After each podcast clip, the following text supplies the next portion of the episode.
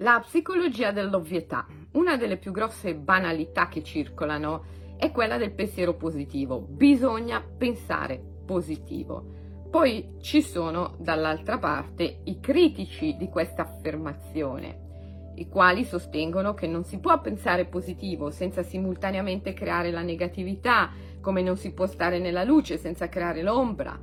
Ovviamente non può esserci una cosa senza il suo opposto. In verità, sia i sostenitori del pensiero positivo, sia i critici del pensiero positivo non sanno che cosa sia il pensiero. Entrambi fanno riferimento al pensiero come se fosse un prodotto, un segreto dell'io o un segreto dei nostri organi, del cervello o dell'intestino.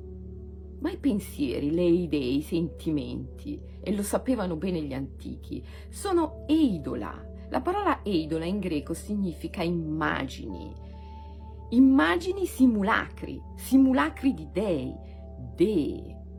Non puoi avere un'idea, un pensiero, un sentimento senza avere un'immagine e questa immagine è eidolon, è un dio, uno spirito non esiste qualcosa come il pensiero positivo o il pensiero negativo. Esiste unicamente la tua relazione con il divino, con l'anima del mondo ed è questa che devi liberare dai filtri del giudizio mentale. Devi affidarti,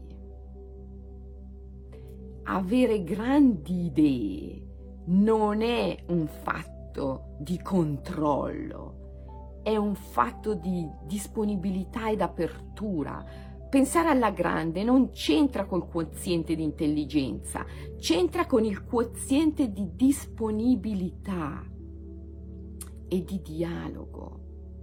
Vivi in una civiltà che ha scelto il potere, il controllo e incessantemente esercita il controllo sull'anima del mondo, sulle idee, sulla natura, controllo che poi è diventato mero sfruttamento. La cosa più intelligente che puoi fare è recuperare la capacità di dialogare con i tuoi pensieri, con le tue idee, con i tuoi sentimenti, che sono spiriti. Perché sei qui? Dove mi vuoi condurre? Guarda che io voglio andare di là, aiutami ad andare di là, sostienimi.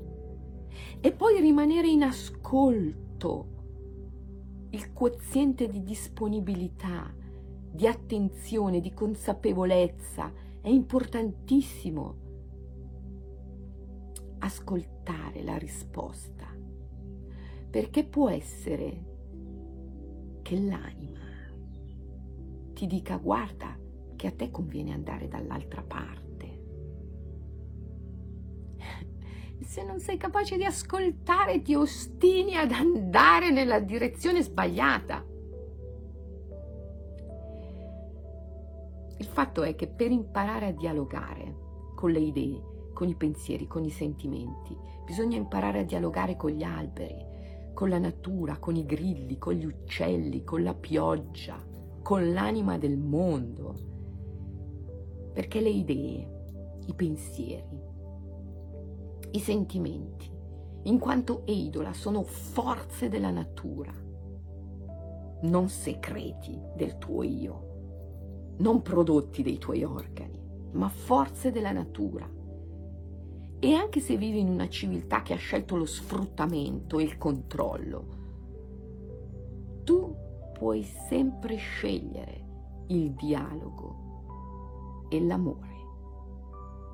Scegli l'amore perché è la strada che conduce alla felicità e alla realizzazione. È la strada del dialogo e dell'amore.